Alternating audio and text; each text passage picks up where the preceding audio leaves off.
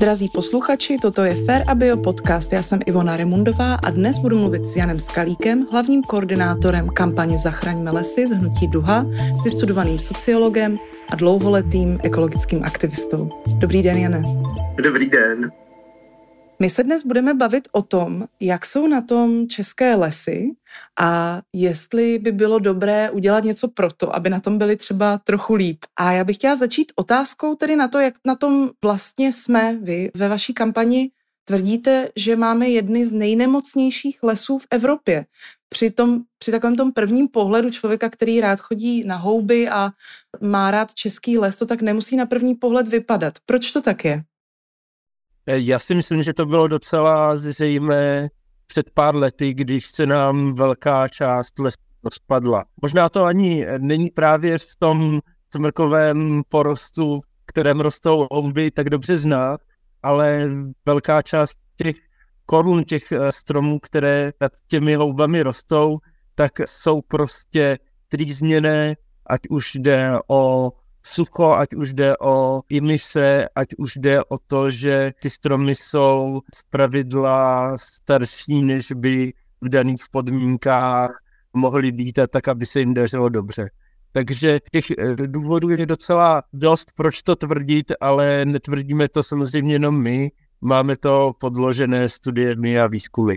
Pojďme se teďka jenom trošičku podívat do historie, jak vlastně vypadalo území České republiky v minulosti. Byla to vždycky oblast hustě pokrytá lesy, nebo to někdy bylo jinak? To si myslím, že je hrozně zajímavá otázka, která zaměstnává celá patra různých univerzit a fakult. My uh, si můžeme být docela jistí tím, že v době, kdy tady byl ledovec, tak tady nerostly lesy, ale co se stalo potom, to už vlastně odhadujeme jenom na základě různých a, analýz pilu, který se a, zachoval v rašelině nebo pomocí nějakých jiných dokladů. Vlastně ty písemné zmínky samozřejmě máme až z těch posledních století. A podle všeho to vypadá, že na území dnešního Česka vždycky bylo nějaké bezlesí, ať už kolem vodních toků, kde chodila velká výloženavá zvířata, nebo na nějakých osluněných skalnatých eh, výstupcích, a, ale taky máme zprávy o tom, že některé lesy byly vlastně poměrně volné, nebyly husté a temné e, i historicky. To, co víme potom už mnohem jasněji, tak jsou zprávy, které jsou spojené s kronikama a s e, nějakými záznamy o lidské činnosti a teď vlastně říkají, že od doby, co se tedy rozšířilo lidské osídlení, tak už nemůžeme o tom vysloveně přirozeném eh, lese moc mluvit. V podstatě některé eh, druhy dřevin tady domigrovaly až eh, v období, kdy lesy byly intenzivně využívané v podstatě na většině území naší republiky. To znamená vlastně ani nikdy na našem území nezažili takový vývoj, který je čistě přírodní, už vždycky byli v nějakém režimu obhospodařování a, a kácení. Vlastně poslední uh, mnoho staletí tak bylo v Česku zvykem lesci kácet, když ještě byli poměrně mladé, protože to umožňovalo jejich zpracování na otop a lidé měli mnohem častěji sekery než pily, které byly nákladné takže vlastně eh, lesy až do doby eh, Marie Terezie vypadaly hodně jinak než dnes. To ale bylo spojené také s tím, že v podstatě ubývalo těch eh, velkých kmenů. Zdálo se, že lidé tu přírodu možná z určitého pohledu až trochu moc plundrují a proto jsme se vlastně od doby Marie Terezie až k dnešku dostali do takového trochu druhého extrému, kdy nám hodně záleží na tom, aby les byl zachován, ale míníme tím vlastně ten les, který je moutný, který je hustý, který je temný. Já jsem se vás chtěla zeptat na to, co jste zmínil, ten mladý les, protože lidi mají někdy pocit, že když eh, je nějaký les třeba 100, 150 let starý, nedotčený, takže už je to neuvěřitelně starý les, ale kdybychom opravdu jako se podívali na to, kolik set let se některé ty stromy mohou dožívat, tak jak by vypadal opravdu prastarý les? No, prastarý les si asi nejde představovat jako les, v kterém jsou jenom ti velikáni, kteří mají prostě stovky nebo tisíce let. Takový v podstatě přirozený věkovitý porost u nás velmi často by byl tvořený mnoha věkovými strukturami. To znamená, byly by v něm jak stromy, které by byly už rozpadlé, ležely na zemi a z nich vyrůstaly malé semenáčky, byly by tam ty obří stromy, které by vlastně zastíňovaly velký úsek té země kolem, kolem sebe, ale byly by tam vlastně všechny ty ostatní generace stromů. Takže právě to, že by se ty lesy nekácely, by znamenalo, že by se také neosazovaly a to by jim v podstatě dávalo tady tu věkovou pestrost. A když si představím, jaké z těch stromů, které to mají u nás jednoduché, které by u nás přirozeně rostly, tak kdybychom si představili nějaký jako nejstarší stromy, které by v takovém lese stály, tak kolik by třeba mohly mít let? To bude asi do nějaké míry hypotetická otázka, ale eh, máme v Česku celkem běžně stromy, které mají 400 let. Samozřejmě v nějakých pralesovitých zbytcích některé ty stromy eh, mají ještě o něco víc a v podstatě z hlediska těch druhů, které tady eh, máme, tak si myslím, že někde kolem těch 500-600 eh, let by tam místě byli nějací jedinci. Ale takhle starý prales v České republice nemáme, kde bychom věděli, že už 500 nebo 600 let se tam netěžilo. V podstatě je zajímavé, že i v těch pralesích, které jsou vlastně v tomhle ohledu Eh, nejvíc vyhlášené, to znamená žofínský prales a, a podobně, tak zcela historicky asi ne, nemůžeme prokázat, že tam ty zásahy nebyly, takže tohle, tohle není zřejmé. Vy jste se taky trochu dotknul uh, sázení stromů. To je velké téma, na které bych se s váma chtěla podívat, protože zase z nějakého pohledu zvenku, když se o to člověk nějak příliš nezajímá, tak to skoro vypadá, že je tady spousta iniciativ a různých jako občas kampaní, že vysázíme stromy a člověku by se mohlo zdát, že když ty stromy, které umřely třeba při těch kůrovcových kalamitách, teď, teď znovu vysázíme, že může být všechno v pořádku, ale ono to tak jednoduché není. V podstatě záleží na tom, z jakého se na to díváte hlediska. Pokud se na to díváme z hlediska hospodáře, tak a to je samozřejmě trochu jiná věc, ale to tady nemůžu komentovat. Já sice taky mám malý kousek lesa, ale eh, ne primárně pro eh, ekonomický zisk. Když ale se na to podíváte z hlediska ochrany přírody, tak je to vlastně složitější. My potřebujeme, abychom měli víc eh, rozptýlené zeleně v hospodářské krajině a aby mezi poli byly aleje, remízy a podobně. A tam je vysazování samozřejmě na místě, protože eh, bez něj v těch eh, podmínkách, kdy se tam hodně práší, hodně tam fouká, pojíždí tam eh, těžká technika a podobně, tak se tam ta alej sama neudělá. K tomu vlastně z podstaty potřebuje trochu naši pomocnou ruku. Ale když se bavíme o lese, tak tam je ta situace vlastně úplně jiná. V našich klimatických podmínkách se lesy obnovují eh, sami úplně přirozeně z toho ekologického hlediska. Naopak bojujeme s tím, že jim to jde až moc dobře a vlastně zarůstají takové ty původní okraje, ty přechody mezi lesní a, polní krajinou, které dřív byly eh, tvořené třeba jenom keři nebo byla tam tráva, vypásali to eh, kozy, ovce nebo to lidi kosili pro dobytek a dneska se vlastně do všech těchto míst les velmi rozšířil, což znamená, že právě ta její eh, jedinečná pestrost, která je daná eh, právě tím pozvolným náběhem eh, toho jednoho prostředí do toho druhého, tak, tak nám mizí.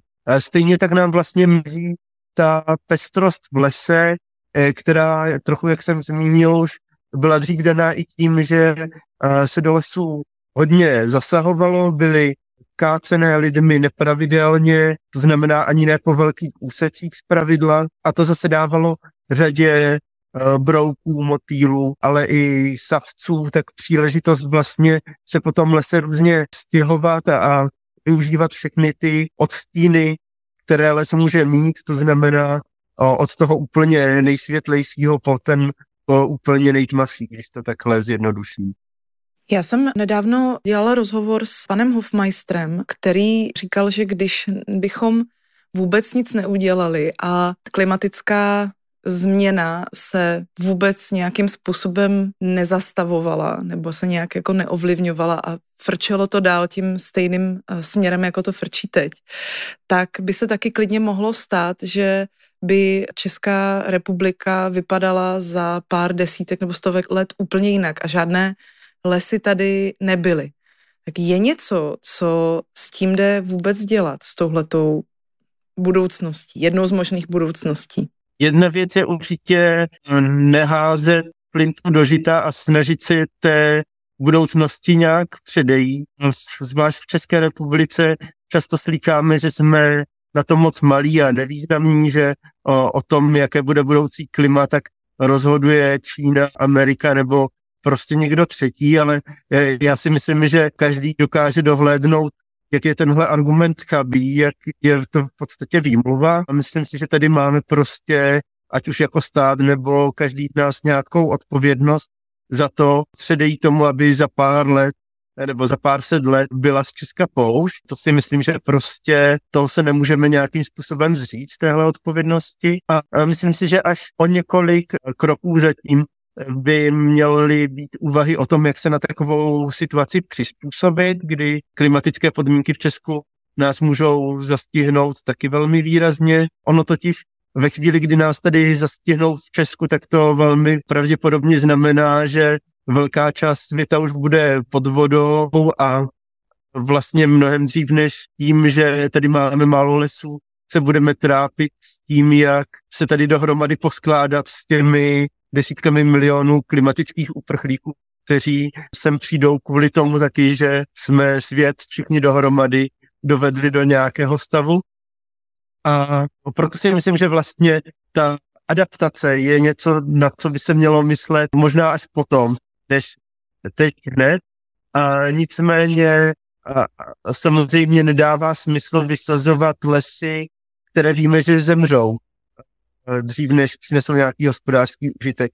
To není žádný ohled na druhé, to je podle mě čistá ekonomická úvaha a přesto se v českých lesích dál výrazně vysazuje smrt.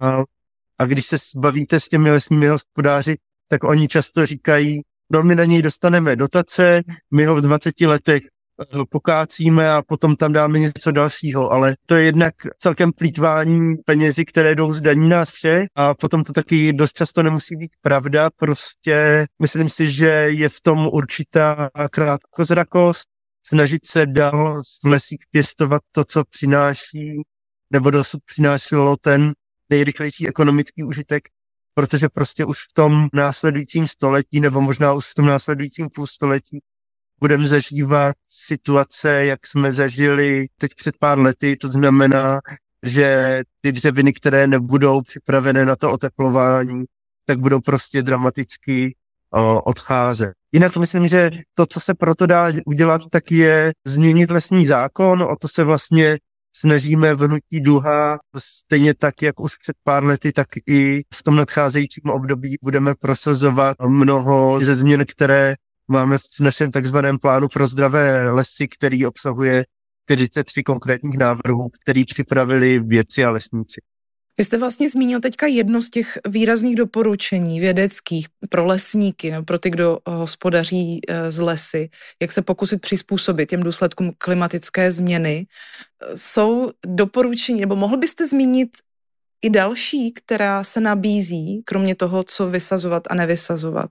Tak ano, myslím si, že vlastně to, čím teďka předurčujeme eh, budoucnost českých lesů, je právě způsob jejich obnovy, to, aby eh, se zrušila povinnost eh, zalesnit plochu holiny už několik let po tom, co vznikla, tak je vlastně základní překážkou pro to, aby se lesy mohly obnovovat přirozeně z vlastní semen a tudíž vlastně mnohem odolněji, než tak, jak to umíme my prostřednictvím sezení ze školy. Co se do lesního zákona by mělo dostat rovněž, tak je zmenšení maximální možné velikosti holosečí.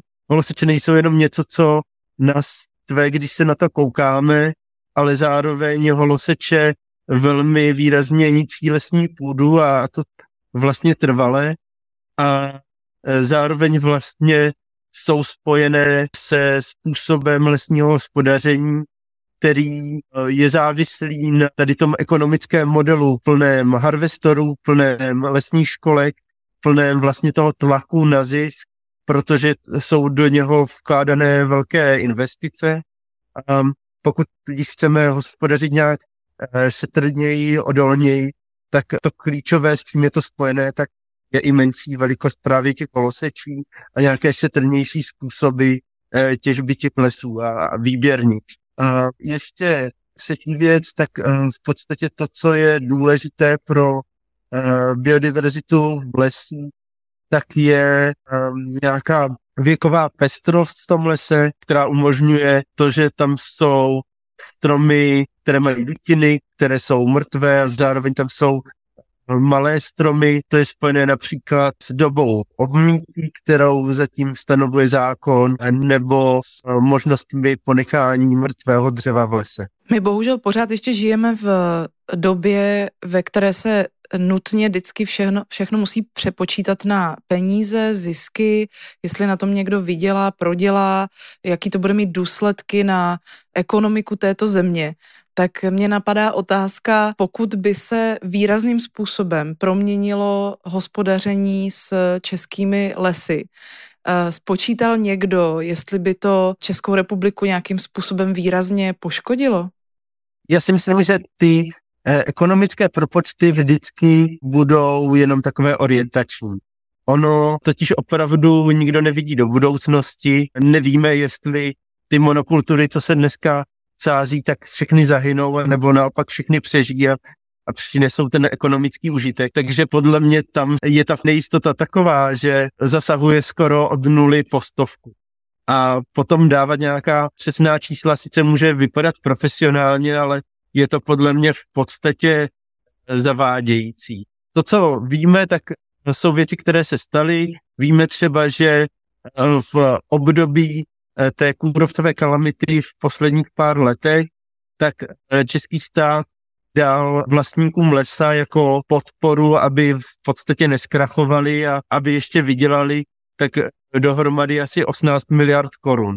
To je vlastně teda nějaký přímý náklad nás všech za to, že se tady hospodařilo špatně a bez nějakého odhadu toho, jak rychle bude změna klimatu postupovat. A samozřejmě ono se hodně mluví o tom, že je dotované zemědělství a že bez toho bychom tady neměli potravinovou soběstačnost nebo lidi, kteří pracují v krajině a nějakým způsobem o ní pečují, ale myslím, že se poměrně málo mluví o tom, kolik dotací v podstatě plyne do lesnictví, kde ten argument je podle mě o něco slabší. Lesy by tady rostly i bez dotací a v podstatě v určitém ohledu je to komerční sektor jako eh, každý jiný, by samozřejmě spousta lidí by se mnou asi polemizovalo. Je třeba se ale podívat na to, že ten sektor je opravdu velmi vytílený tím, že na každou vysazenou sazenici dneska dostanete pár korun dotaci. On to dohromady dělá ročně taky, v těch posledních letech i více než dvě miliardy. A je to něco, co celý ten sektor posouvá právě tady do toho eh, režimu těch krátkodobých výnosů z těch v podstatě skoro plantážovitě pěstovaných lesů, namísto nějakého ekonomického modelu, který by byl vlastně svým způsobem přirozenější a který by víc počítal s těmi budoucími riziky a s nějakou přirozenou schopností přírody se obnovovat. Tak z toho, co říkáte, tak mám takový pocit, že ten úkol je mnohem větší a jedná se opravdu jakou změnu paradigmatu v hlavách politiků, úředníků, ministerstev, kteří o tomhle rozhodují?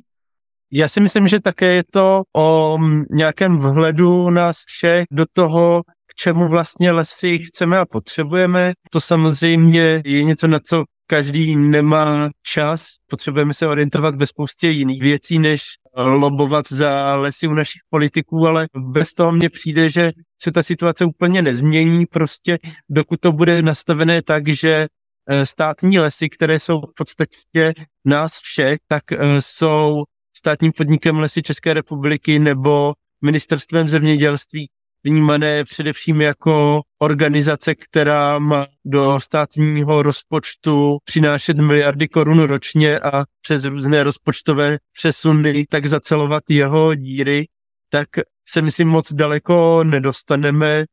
Myslím si, že v tomhle ohledu je prostě základ prosadit to, že státní lesy, ale možná vůbec všechny lesy, tady jsou i kvůli jiným věcem než jenom ekonomický zisk a že pokud tudíž slouží ochraně přírody, tak se eh, za to nemá například eh, brát ekonomická újma ze strany státního podniku Lesy České republiky. Ještě bych se chtěla vrátit zpátky k jednomu na první pohled detailu oproti tomu, o čem se bavíme teď. A to je česká zvěř, protože mám takový pocit, že je to taky jeden z takových mýtů, který mezi lidmi panuje. A to to, že lesní zvěře je málo, že bychom ji měli ochraňovat stejně tak, jako chráníme lesy. Ale když pak mluví člověk s lidmi, kteří se právě o nějakou obnovu lesa někde snaží, tak eh, říkají, že to je úplná katastrofa a že to, co se snaží vysadit, tak eh, přemnožená zvěř sežere. Tak jak je to z vašeho pohledu? My se v Hnutí Duha s lesníky často neschodneme na některých věcech, ale tam, kde si myslím, že je ta schoda v podstatě úplná, tak eh, je právě téma toho, jak v lesích hospodařit se zvěří a toho, jakou to má mít prioritu v porovnání s tím celkovým zdravotním stavem těch lesů. Díky téhle schodě jsme vlastně také schopni se bavit se Združením vlastníků obecních soukromých církevních lesů, bavíme se s Prosilvou, s asociací soukromého zemědělství a podobně. A společně se snažíme prosadit do novely mysliveckého zákona, která už je na spadnutí z hlediska toho projednávání v poslanecké sněmovně teďka, to, aby v ní byla zakotvena nějaká zodpovědnost zvěře za les a samozřejmě potom i těch, kteří se zvěří hospodaří, aby to prostě nebylo tak, že jako vlastník lesa v podstatě tím, že vám někde narůstá přirozená obnova nebo někde vysazujete stromky, tak tím de facto dotujete místní myslivecké združení e, a jeho náklady na krmivo pro stromky, které potom jsou postřílené a nikde snězené. Takže samozřejmě nechci tu situaci karikovat. Mnohde myslivci o zvěři i o les pečují v podstatě velmi smysluplně a, a velmi zodpovědně, ale na řadě míst se také stává prostě, že ta obnova lesů není možná kvůli eh, vysokým stavům zvěře. A v Česku je to dokonce tak, že čtvrtině lesního území v podstatě ta přirozená obnova, ale ani ta umělá tak nemá šanci se prosadit naprosto vůbec, pokud není někde v oplocence. Ale není to jenom problém tady té čtvrtiny území, kde ta situace je nejextrémnější, ale je v podstatě plošná. To přezvěření je v Česku patrné v podstatě všude. To mě vede k další otázce, která se taky často nabízí. Kdybychom nechali přírodu takzvaně, aby si poradila sama, tak zvládla by to? To je takový častý jako uh, taky nápad v hlavách lidí, že by se nejlépe nemělo dělat vůbec nic? No, záleží právě asi, jaký je tam průnik našich ekonomických a společenských zájmů. Samozřejmě někde uprostřed města nechceme, aby vyrostl les, tak to tam udržujeme, tak aby tam nevyrostl a zároveň opravdu vzhledem k tomu, jak je zatím Česko situováno klimaticky a, a přírodně, tak pokud nějaké místo necháte být, tak tam les dříve či později bude. Často panuje taková panika, že ten les tam musí být co nejrychleji, aby zajistil ty takzvané funkce lesa, ale vlastně opět, to je taková obava možná spíš lesnická než ekologická. Prostě to dočasné bezlesí ta příroda využije úplně stejně dobře, nebo vzhledem k jeho nedostatku, tak vlastně i mnohem lépe než nějaký zrostlý porost. A když na nějakém místě to zalesnění trvá prostě déle, tak to rozhodně není problém z hlediska ochrany přírody. Teď bych vás chtěla poprosit o nějaké doporučení, co někdo, kdo nás třeba teď poslouchá, není vlastníkem lesa, ale chtěl by se nějakým způsobem zasadit o to, aby lesy dostaly šanci, eh, tu klidnou, trpělivou, přirozenou šanci, tak eh, co pro to může udělat?